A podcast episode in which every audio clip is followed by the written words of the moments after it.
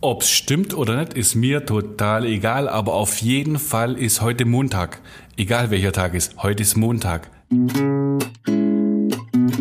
Podcast B B. Podcast B B mit Jürgen Willi Wegner und Dirk Dödel-Hamann, Redakteure der Sindelfinger Zeitung, Böblinger Zeitung.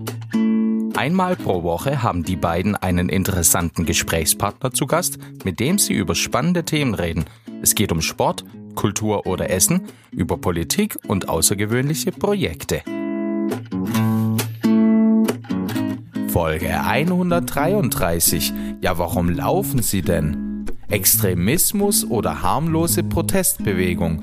Mathieu Cocolant schaut bei Montagsspaziergängen in Sindelfingen ganz genau hin. Lieber Dödel, ich begrüße dich heute an diesem sonnigen Tag mit den fröhlichen Worten. Was ist denn eigentlich die wichtigste Mahlzeit des Tages? Hä? Was für eine Mahlzeit? Kennst du es nicht? Die wichtigste Mahlzeit des Tages.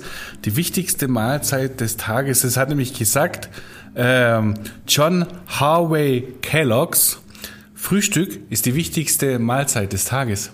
Echt? Ich habe mal gehört, wenn du einfach nicht frühstückst morgens, lässt einfach bloß diese Kalorien weg, sondern fängst erst an mittags zu essen, dann nimmst du ab.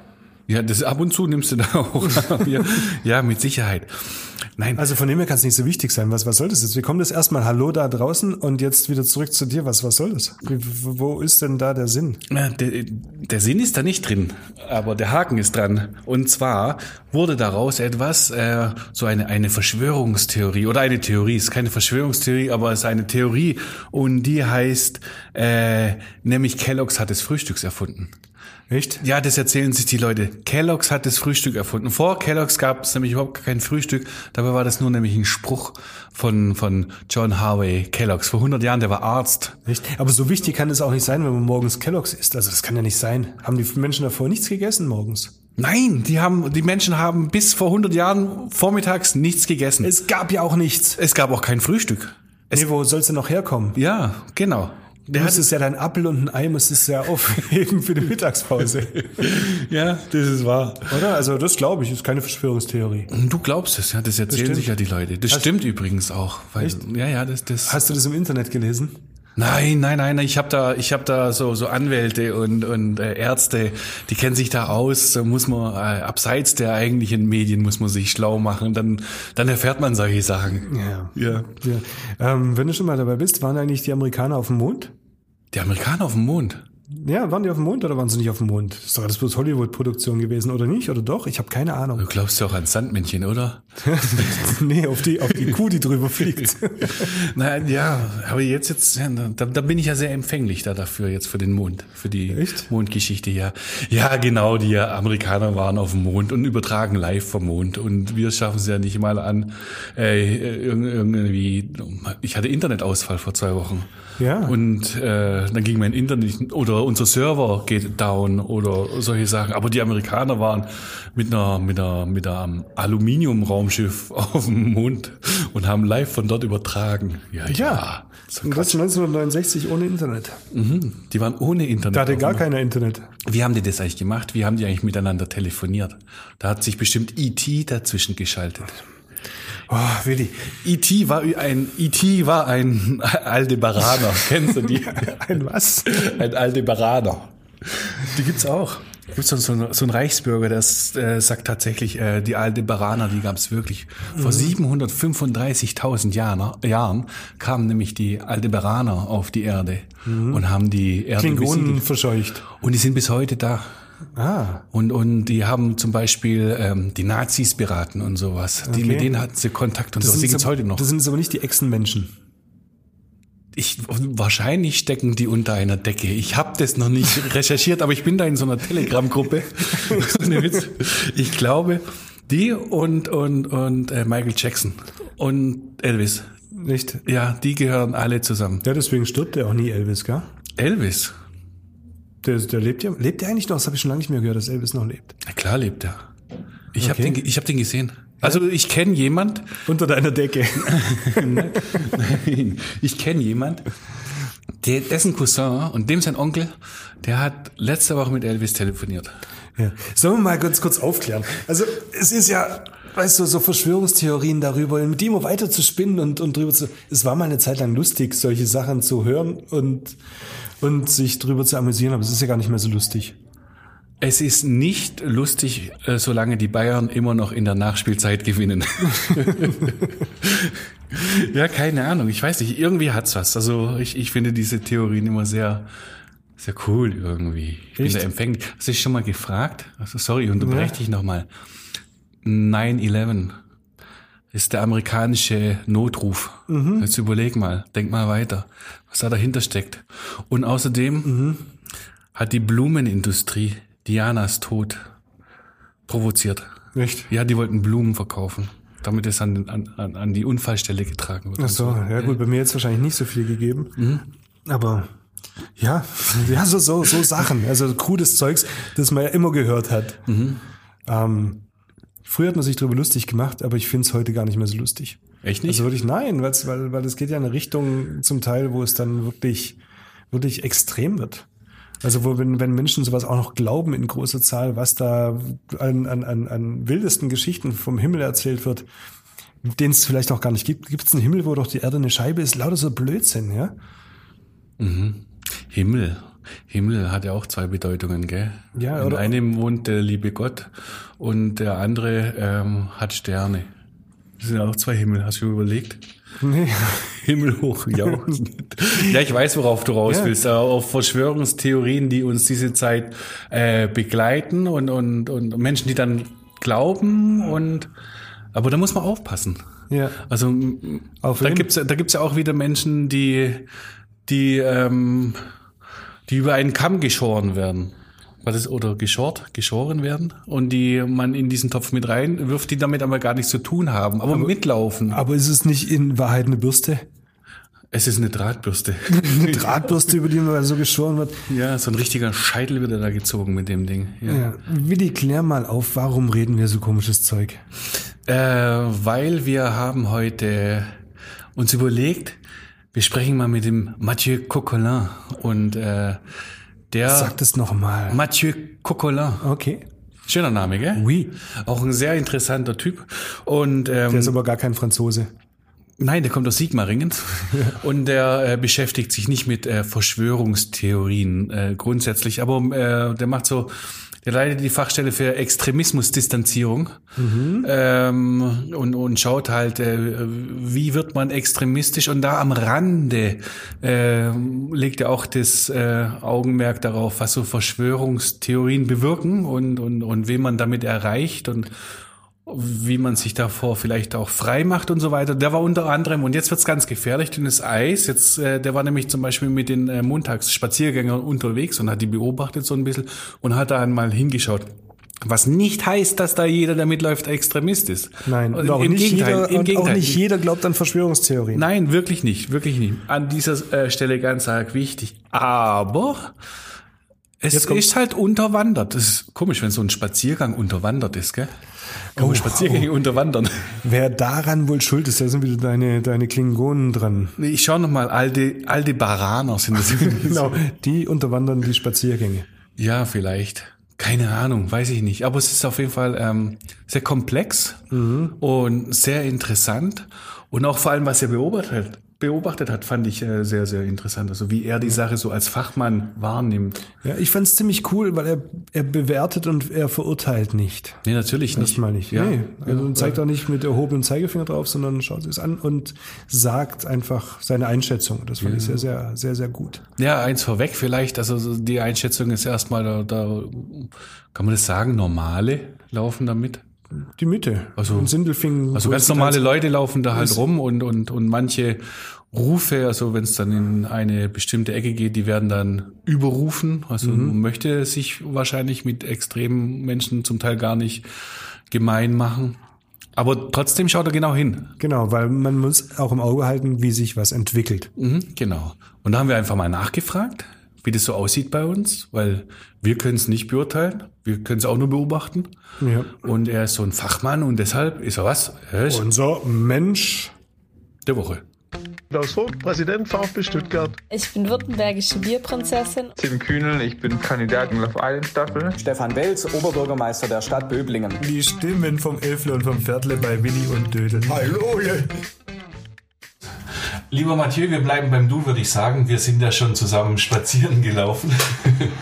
Dann bleiben wir dabei. Äh, vielen Dank, dass wir bei dir sein dürfen äh, in einem Tonstudio, Fernsehstudio und so weiter, das braucht man in diesen Zeiten. Ne?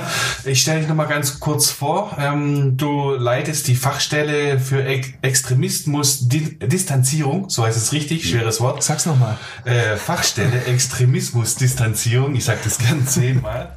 Und das ist eingegliedert äh, bei der Landesarbeitsgemeinschaft mobile Jugendarbeit Streetwork Baden-Württemberg. Sehr schwierig alles. Schwierigen Job machst du. Ich hoffe, ich hoffe, er ist nicht so schwer, wie er sich anhört. Danke, dass wir da sein dürfen. Sehr, sehr, sehr gerne. Sehr gerne. Mhm.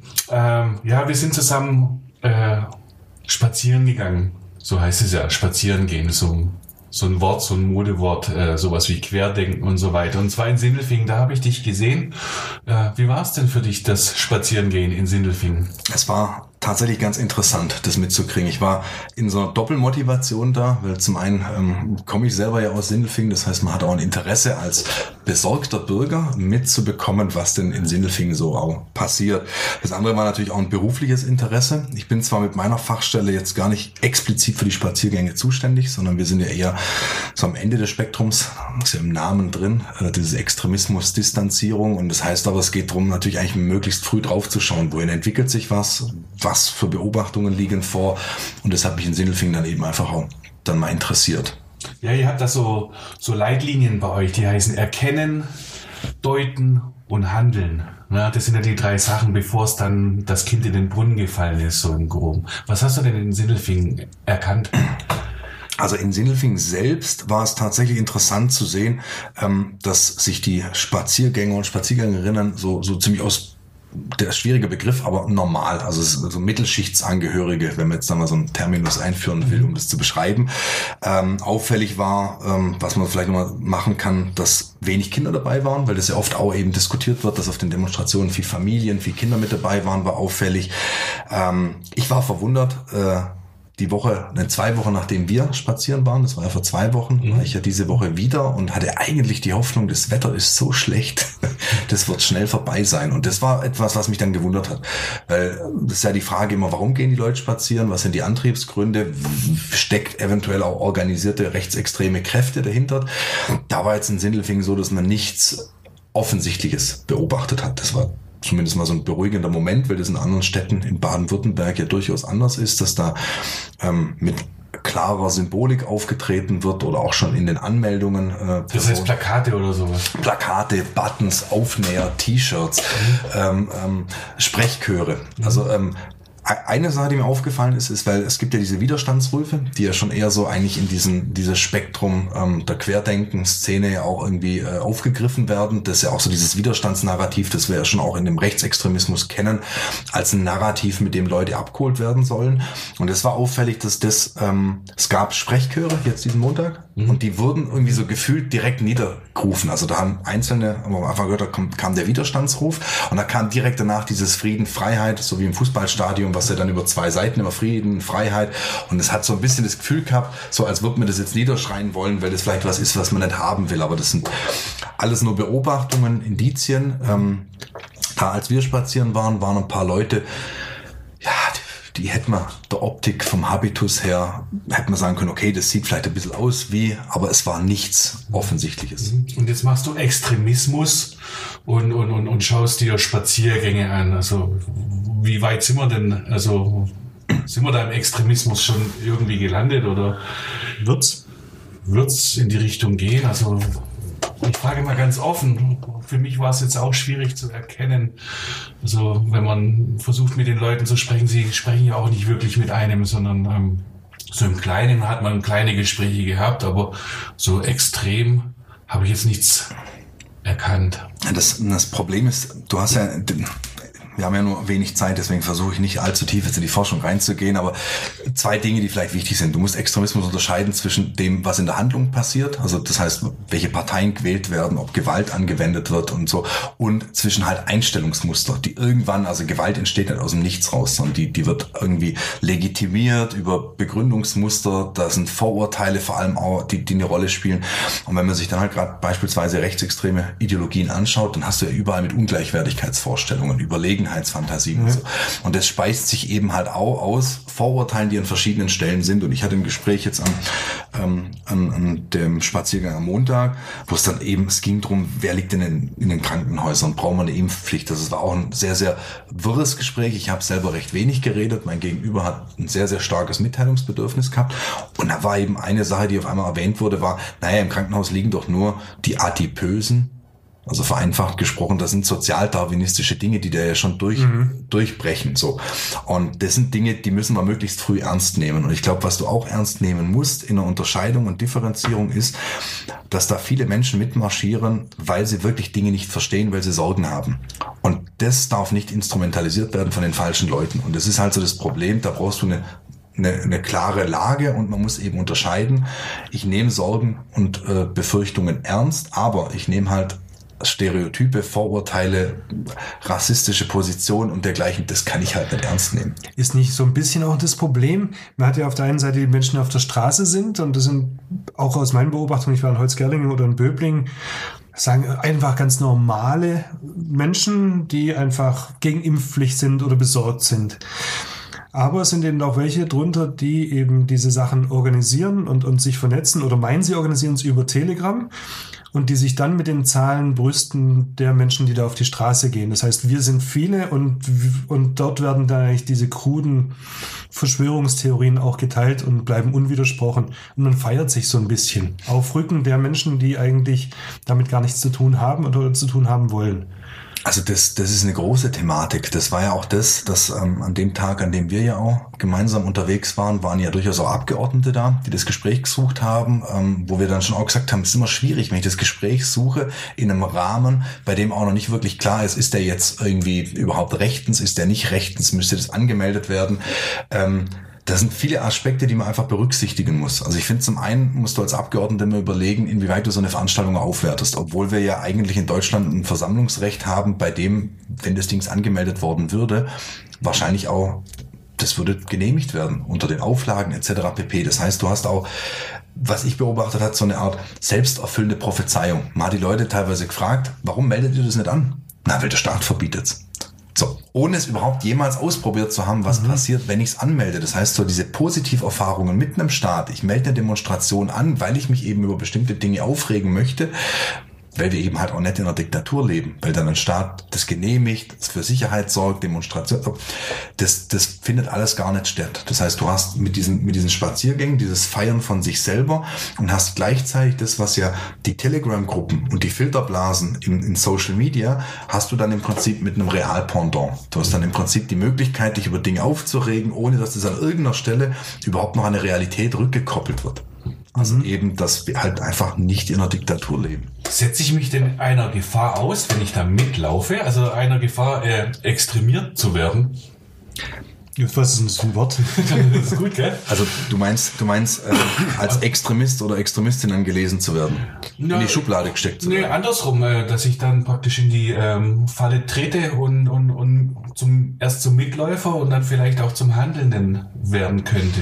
Also ganz eindeutig oder ganz einfach gesagt, ähm, ich habe so ein kleines Problem äh, mit den Corona-Maßnahmen, laufe deshalb mit und höre dann äh, die entsprechenden Leute rufen und denen folge ich dann auch auf andere Weise. Ich teile vielleicht dann auch irgendwelche Theorien, die andere Leute vorher noch nicht geteilt hätten. Das, das ist eine Gefahr, die ist natürlich immer da, dass in dem Augenblick, wo du dich in Sphären begibst, ähm, sich dann Meinungen, im Prinzip, man spricht ja auch von Echokammern, also mhm. das heißt, ich habe eine Meinung, die ist eigentlich überhaupt gar nicht mehrheitsfähig, die ist überhaupt gar nicht an Fakten rückgebunden, begebe mich aber dann auf einmal nur noch in Personenkreise, wo diese Meinung auch nur vor, da, dann habe ich natürlich das Problem, dass ich dann auf einmal in meiner Echokammer eine, das ist eine Sicht, Blase, ne? Genau. Ich kriege dann eine Sicht auf die Wirklichkeit, aus der vielleicht irgendwann auch ein Handlungsdruck entsteht. Mhm. So, weil ich dann im Prinzip, also der Mann, der in Idar-Oberstein ähm, mhm. meinte, es wäre eine vernünftige Entscheidung, jemanden über den Haufen zu schießen, weil er auf eine Maskenpflicht hingewiesen wird, der macht es ja aus einem Druck heraus, weil er das Gefühl hat, er muss jetzt hier ein Zeichen setzen. Das war ja auch so die, die, die Argumentation, die dann oft, die dann kam. Und das ist schwierig. Und das ist natürlich was, das kann passieren. Ich glaube, man muss da schon aber auch nochmal stark unterscheiden, ähm, dass wir nicht den Fehler machen dürfen, also auf diese diese eine Motivation zu reduzieren, warum Menschen da mitlaufen. Ich glaube, die ist vielschichtig und deswegen glaube ich, dass auch in der Herangehensweise, wie wir mit dem Phänomen umgehen, wir das in kleine Portionen verteilen müssen. Also die Stadt Sindelfingen hat ja schon dieses Online-Format, mhm. das dann versucht, dieses Thema in kleinere Themen ähm, zu zerstückeln, dass man einfach auch, weil ich kann nicht einfach die Unzufriedenheit mit Corona diskutieren. Das, das ist, ist ein dieses, dieses Format, wo man im, im Internet mit der Verwaltungsspitze diskutieren kann. Kommt einmal die Woche, äh, ist kostenfrei, kann man mitmachen auf der äh Homepage von sindelfing punkt de, kann man da drauf. Das meinst du, ist das gut? Ich, ich, äh, die, ich finde die Idee generell schon mal besser, wie quasi im Prinzip das Ganze zu adeln und aus diesem Zustand der, der, der rechtlichen Grauzone zu heben, indem ich quasi aufsuchend das dort mache, wo ich auch noch aktuell nicht weiß, und das Problem ist, dass die Lage auch noch nicht präzise genug ist, inwieweit wir tatsächlich Einfluss von von rechtsextremen Strukturen in diesen, mhm. so. Momentan gibt's wenig Anzeichen dafür oder wenig offensichtliche Anzeichen, aber man weiß es halt auch nicht. Und ähm, deswegen finde ich so ein flankierendes Format, das die Sorgen ernst nimmt, aber eben nicht unter der Rahmung. Ich finde auch das Format, diese ähm, Gedenkveranstaltung siebzehn Uhr vom Pfarrer Junginger, ähm, auch nochmal eine auch ein Alternativangebot, auch zu zeigen, das ist ein Kirchplatz und ähm, da auch als Gemeinde präsent zu sein. Ist an der Martinskirche. An der Martinskirche, genau. Und es gab ja dann auch ähm, eine Woche, nachdem wir spazieren waren, eine Impfen- und Reden-Angebot von der katholischen Gemeinde beim Ökumenischen Zentrum hier im Hinterweil. Ähm, das dann einfach auch nochmal, ich glaube, dieses Zivilgesellschaft da auch nochmal unterstützen, Zivilgesellschaft ernst nehmen, diese Gesprächsangebote auch machen zu können. Ähm, und eine Idee, die ich tatsächlich auch ganz gut fand, war ähm, inspiriert von einem Beitrag vom Deutschlandfunk letzte Woche. Äh, die haben Rottweil interviewt, weil die im Prinzip auch so Formate digital haben. Und das Schöne fand ich bei denen, die haben ganz klar kommunizierte Regeln auch. Also dass man einfach auch guckt, dass einfach, sobald es anfängt, in Beleidigungen auszuarten, dann, dann kommt sofort jemand rein, moderiert das Ganze, das aufzufangen. Ähm, das kann funktionieren und in möglichst kleinen Gruppen. Dass man auch wirklich sagt, okay, ich nehme die Leute ernst, die ernstzunehmende Anliegen haben. Ja. Aber alle, die halt keine ernstzunehmenden Angebote haben oder, keine Ahnung, auch, auch nur mal was loswerden wollen, das ist ja dann auch nicht, nicht der Rahmen. Ist mir da vielleicht auch zu lange in die Falle getappt? Mal wieder, so, so, so ein ähnliches Phänomen hatten wir schon mal zweitausendfünfzehn bei der Flüchtlingskrise, als es Proteste gab, dass man einfach alle Menschen in einen Sack gestoppt, gesteckt hat erstmal und gesagt hat, oh, da laufen Nazis mit, also sind alle Nazis. Hm. Im, Im Prinzip schon. Also es gibt ja so diesen in der sozialen Arbeit diese selbsterfüllende Prophezeiung. Also das heißt, in dem Augenblick, wo ich halt dann Dinge erwarte, treten die eventuell vielleicht auch ein. Das heißt, wenn ich Menschen früh, früh, viel zu früh in eine Schublade stecke, in die sie definitiv nicht reingehören, dann nehmen bestimmte Menschen vielleicht auch die Schublade an und sagen, na, dann kann ich auch jetzt ja, dann, dann erst recht. So. Mhm. Ähm, auch hier, man, man kann das nicht auf das eine reduzieren, aber das ist ein Aspekt, der eine Rolle spielt. Ich fand damals war Sigmar Gabriel, äh, der einen Satz gesagt hat, der war richtig und falsch zugleich. Der hat gesagt, man muss die Sorgen und Nöte der Menschen ernst nehmen. So, der war richtig dahingehend, dass wir uns damit auseinandersetzen müssen, was für Befürchtungen haben die? Sind diese Befürchtungen real oder sind die nicht real? Weil wir haben seit zweitausendfünfzehn ja auch teilweise von von äh, Propagandasendern eine Einflussnahme auf unsere Medienlandschaft, auf die Diskurse, die wir führen, Ängste, die geschürt werden. Also seit zweitausendfünfzehn mhm. gab es ähm, irgendwann sogar die Notwendigkeit für das Einrichten von einer Seite hoax map punkt org. Ich weiß nicht, ob die euch was sagt. Das war eine Seite, die hat sich nur damit auseinandergesetzt, über vermeintliche Straftaten von Geflüchteten, die dezentral behauptet wurden, und dann hat sich jemand halt die Mühe gemacht, hat recherchiert, hat bei der Polizei angerufen, hat gesagt, du, pass auf, hier in meinem Facebook-Feed ist aufgetaucht, es hätte in Karlsruhe eine Vergewaltigung gegeben am Wasserturm. Polizeirevier, habt ihr da was? Zeitung, habt ihr da was? Mhm. Und da kam raus, nee, also zu dem Datum ist komplett erfunden.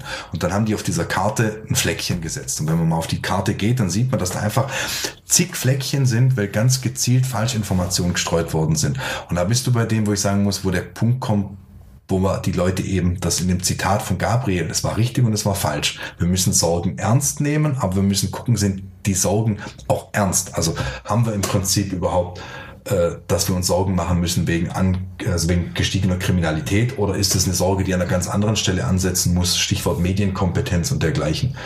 Wenn ich das richtig äh, verstanden habe, dann gehört zu deinem Job ähm, zentral, Streetworker, mobile Jugendarbeiter auch zu beraten, äh, sie ähm, weiterzubilden und auszubilden.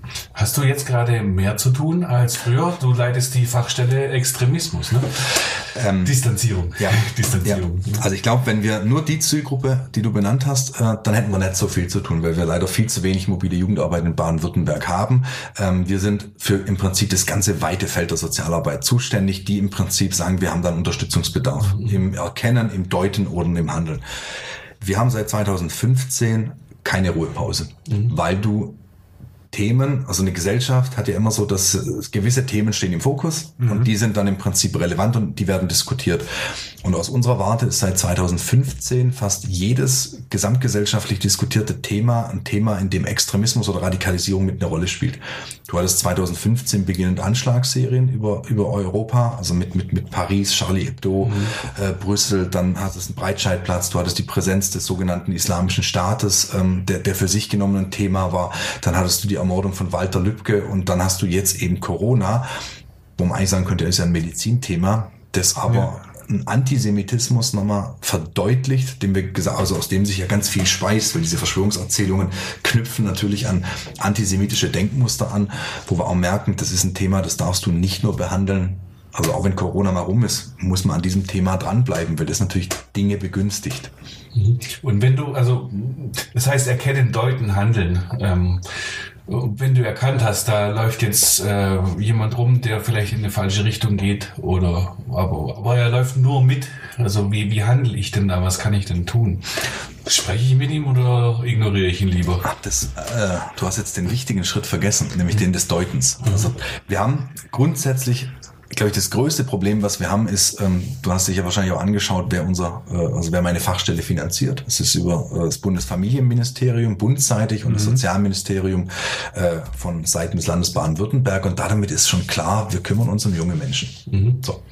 Stichwort Medienkompetenz betrifft meistens die Jungen gar nicht. Mhm. Das heißt, wir, wir, wir doktern natürlich auch an der Zielgruppe rum, damit wirst du gesamtgesellschaftlich keine Veränderung herbeiführen. Das heißt, das Wichtige ist, wenn du bei, bei jungen Menschen das Thema setzt, ist diese zweite Ebene des Deutens immer wichtig, dahingehend zu gucken, will da jemand provozieren? Ist da jemand ideologisiert? Woher stammt die Ideologie? Äh, stammt die aus den Medien? Und welche anderen Faktoren spielen mit eine Rolle, dass jemand tatsächlich auch gerade da sein Heil sucht? Und da bist du tatsächlich so, dass du bei Jugendlichen und Erwachsenen oftmals eine ähnliche Gemengelage hast, dass oftmals das ganz andere Gründe hat, warum Menschen so eine Verschwörungstheorie für plausibel halten, weil vielleicht sonst Dinge im Leben gerade einfach nicht wirklich rund laufen. Ähm, diese Existenzängste, die du seit Corona natürlich hast, Menschen in Kurzarbeit, das sind Dinge, die, die sorgen dafür auf einer psychischen Ebene, psychologischen Ebene, dass man sich nach Ordnung sehnt, und Verschwörungstheorien geben Ordnung.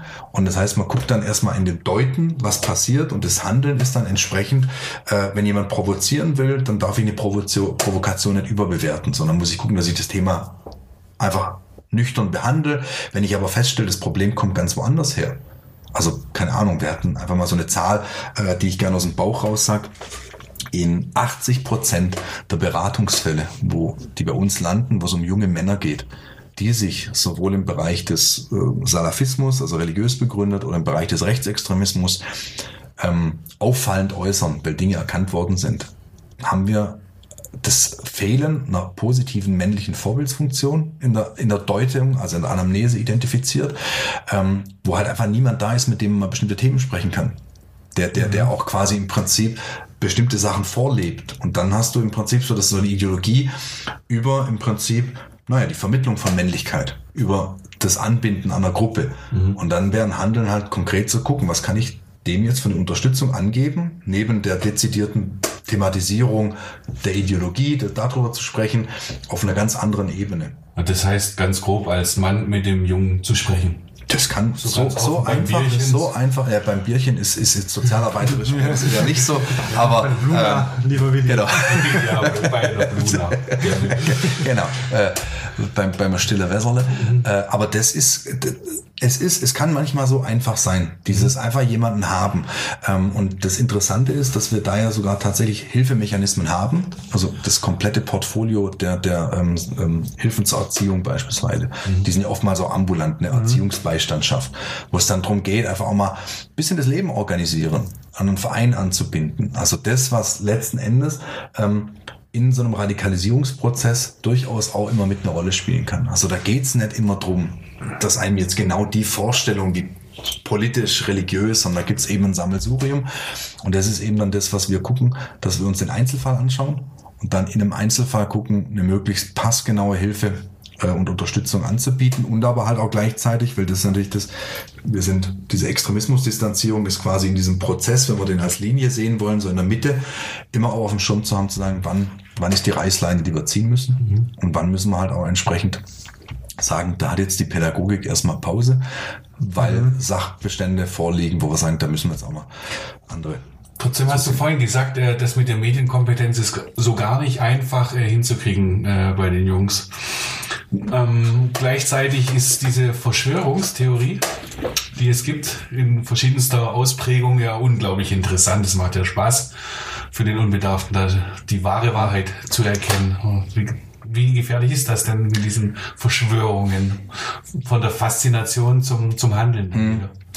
Das, äh, ich muss, muss nur, nur noch mal äh, quasi richtigstellen. Also die, bei, bei, bei jungen Menschen hast du tatsächlich eher so das, was wir in unserer Praxis beobachten, eine größere Medienkompetenz. Wenn du dir tatsächlich einfach auch aktuell Studien anschaust, wer Verschwörungstheorien eher glaubt, wer im Prinzip auch problematische Medien konsumiert, Russia Today, dann ist das eigentlich eher ein Defizit in der Altersgruppe Ü sechzig. So. Ach so, dann da habe ich genau, das anders verstanden. Genau, die du bildungstechnisch auch nicht mehr zwingend erreichst, ja, äh, mit solchen Themen. Ja. Ähm, wir hatten mal ein Modellprojekt zum Thema. Kann ich ganz kurz einhaken? Ja, gerne. Bevor ich es nämlich wieder vergesse.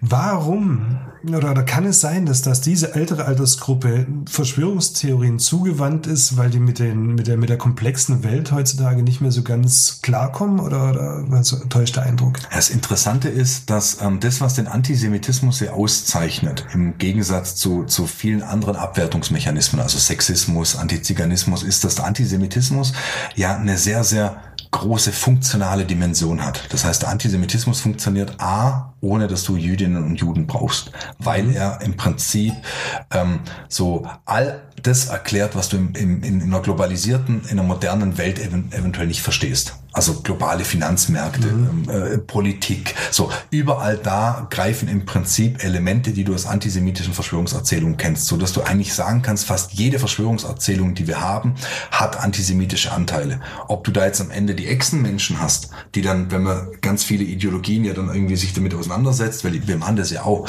dass wir uns teilweise aus Scherz mit diesen, was schaut man sich an, was haben denn diese für Ideen? Und äh, gerade bei diesen Echsenmenschen-Theorien ist ja dann auch ganz oft, dass dann, wenn du tief eintauchst, irgendwann kommt raus, naja, alle Juden und Jüdinnen, die waren halt auch Echsenmenschen. So. Also das heißt, es spielt immer mit einer Rolle und das ist das, warum das wichtig ist, das Thema ähm, Antisemitismus auch nach einer Pandemie zu setzen. Ähm, und diese erklärende Funktion, komplexe Gemengelagen nicht mehr zu verstehen, das ist halt was, das füllt eine Verschwörungstheorie. Weil die schafft Ordnung, also die schafft in diesem Chaos und der überblickt schon tatsächlich die Gesamtgemengelage in allen Konflikten, die wir weltweit haben. Und eine Verschwörungstheorie reduziert hier Komplexität, indem sie ganz klar ähm, einen Bösen benennt oder das Böse benennt. Äh, und das ist halt ein Punkt, der, der spielt damit eine Rolle. Jetzt habe ich aber durch deinen Einwand eine Frage vergessen. Genau. es, ging, es ging im Prinzip um die Verschwörungstheorien. Also wie, kriegt, wie kommt man davon äh, weg äh, und, und, und welche Rolle spielt das, wenn man die Medienkompetenz nicht hat? Also im Prinzip hast du es beantwortet.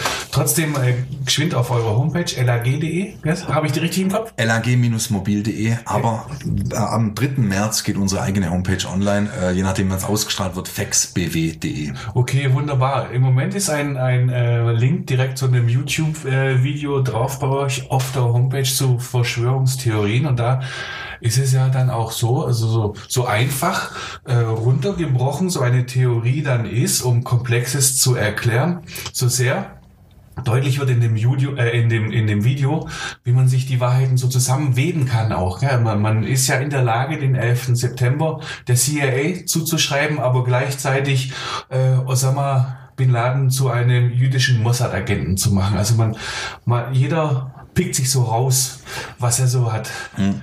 Ähm, macht ja fast ein bisschen Spaß. Ne? Es, es ist aber wichtig in der Herangehensweise, ähm, dass wir uns der Begrenztheit des rationalen Arguments in Auseinandersetzung mit Menschen, ihren Verschwörungstheorien, dass wir uns das äh, ins Gedächtnis rufen. Weil ähm, du hast dieses äh, kognitive Verzerrungen, nennt sich das so, so, so, also im Prinzip, wo uns das Hirn Gestreiche spielt, wo wir denken, wir folgen dem, dem äh, natürlichen oder dem Menschenverstand, dem gesunden Menschenverstand ist ja oft das, und der, der, der stellt uns oft ein Bein. Also das heißt, du hast der, der, einer der, der wirkmächtigsten äh, kognitiven Verzerrungen im Kontext von Verschwörungstheorien ist der sogenannte Confirmation Bias. Also das bedeutet, dass du im Prinzip, äh, wenn ich dir jetzt drei Zeitungsartikel gebe und zwei davon ähm, präsentieren dir eine widersprüchliche Sichtweise zu dem, wie du Dinge siehst, und der dritte Artikel, der deckt sich total mit deiner Weltsicht. Dann ist im Prinzip, gibt's eine gewisse Tendenz, dass du diesen dritten Artikel, den wirst du für plausibler und vernünftiger und glaubhafter halten, unabhängig dessen, ob der eventuell schlechter gelayoutet ist, in Rechtschreibfehlern erscheint, weil wir im Prinzip dazu tendieren, uns im Prinzip Das war das, was wir ohnehin schon sich mit unserer Sichtweise deckt, ist halt für plausibler. Mhm. Wenn du das dann eben noch kombinierst mit einer fehlenden Medienkompetenz über Algorithmen, Filterblasen innerhalb dieser Social Media Dinge, ähm, dann hast du ein Problem. Und dann hast du vor allem dann ein Problem. Und ich glaube, deine Frage war ja auch noch, welche Gefahr insgesamt von Verschwörungstheorien ausgeht. Und ich glaube, eine Gefahr ähm, hast du auf mindestens zwei Ebenen, die uns Sorgen machen müssen. Das eine ist, ähm, die wir in Idar-Oberstein beobachten konnten. Ähm, diese, diese Impulsivität, dass diese Verschwörungskontexte liefern einen Rahmen, die einzelne Menschen dazu bringen können, dass eine Sicherung durchknallt. Das war der Mord an der Tankstelle. Der Mord an der Tankstelle, genau. Ähm, und das heißt, wir haben eine Gefahr direkt für einzelne Individuen innerhalb von unserer Gesellschaft. Wir haben ähm, ja auch vor kurzem den Jahrestag gehabt, neunzehnten Februar von Hanau. Mhm. Auch viele vergessen, dass ähm, der Ausgangspunkt für die Ermordung oder für diesen rassistischen Anschlag war ja eine Verschwörungstheorie, und man hat ganz gezielt, also der Attentäter hat ja dem Ganzen einen rassistischen Kontext gegeben, damit seine Verschwörungserzählung nach vorne kommt. Wir hatten den Anschlag von ähm, Christchurch äh, auf die Moscheen mhm. in Neuseeland. Das Manifest, das der Attentäter veröffentlicht hat, hieß The Great Replacement. Die große, der große Austausch, eine Verschwörungstheorie aus der neuen Rechten, mhm.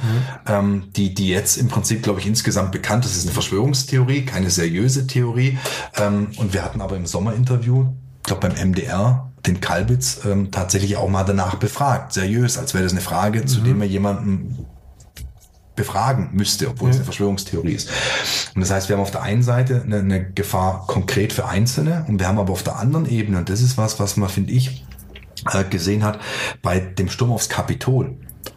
Ja. Demokratien, plurale Rechtsstaaten funktionieren nur, wenn der friedliche Machtwechsel durch Wahlen, wenn der funktioniert.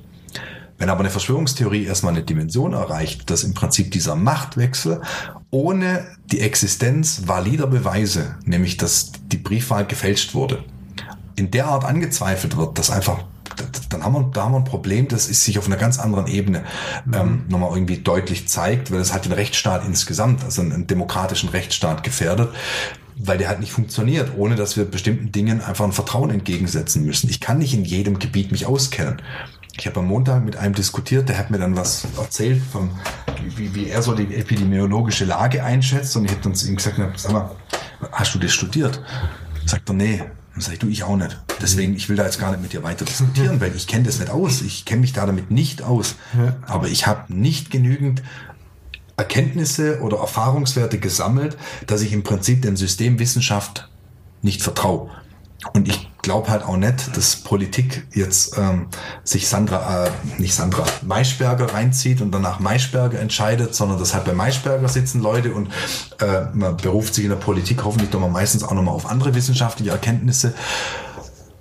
Und das braucht's. Also du brauchst, du brauchst Wissenschaft, du brauchst ein Vertrauen in die Wissenschaft, du brauchst ein Grundvertrauen in die Politik, und du brauchst ein Grundvertrauen in unsere Medienlandschaft. Und wenn das nicht mehr da ist, fehlen halt so essentielle Bausteine, die halt ein Rechtsstaat braucht, ohne den, ohne der nicht funktioniert. Weil wir können nicht in jedem Feld Experte und Expertin sein. Hört sich das gut an? Ich weiß nicht. Es war schon mal besser, oder? Es war schon mal besser. Also, besser ist das. Besser ist das. Besser ist das. Besser ist das. Okay, Mathieu, also, besser ist das. Nehmen wir mal an, wir haben da einen gemeinsamen Kumpel und der folgt so ganz kruden Verschwörungstheorien. Besser ist das, ihm direkt übers Maul zu fahren oder mit ihm zu argumentieren? Also, mein, mein Credo, wie gesagt, Einzelfallanalyse und so, äh, äh, nie, nie im Prinzip äh, übers Maul fahren. So, also dieses... Ähm, Wenn du tatsächlich ein Gespräch führen willst, und ich glaube, das geht uns allen, die wir am Tisch sitzen, so in dem Augenblick, wo ich mit jemandem rede, der mir das Gefühl gibt, der begegnet mir gar nicht auf Augenhöhe, sondern der redet von oben herab auf mich, das funktioniert grundsätzlich nicht. Also das heißt, es ist keine gute Rahmung, um ein Gespräch aufzubauen.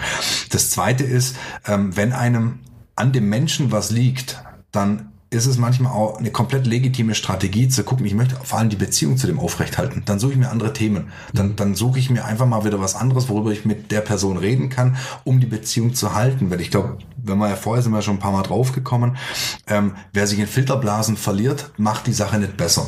Und das heißt, es ist wichtig, dass wir im Prinzip auch im Austausch bleiben mit Menschen, die Dinge anders sehen. Und ich glaube, was dann halt auch nochmal wichtig ist, ist einfach auch notfalls seine Position klar zu zeigen.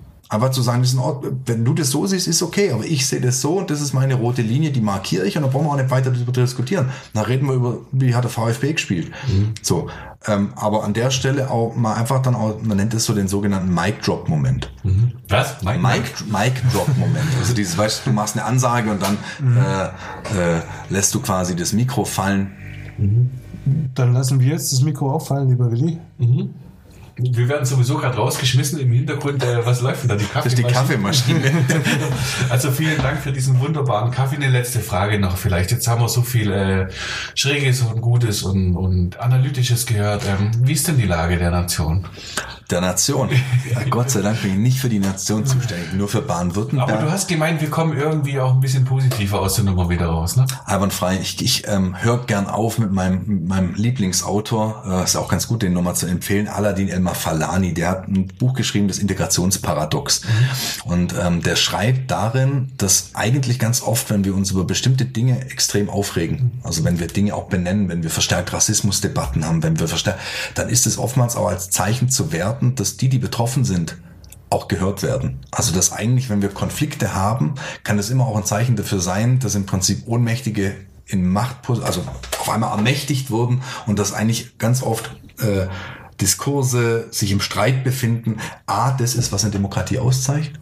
Und dass es, glaube ich, auch nicht darum geht, weniger zu streiten, sondern ich glaube, das, was es sein muss, ist, dass wir wieder anständig miteinander streiten. So, das ist so. Und da müssen wir uns wieder hinbewegen. Das heißt, nicht den Streit als Problem sehen, sondern nur den Streit, der einfach nicht gesittet.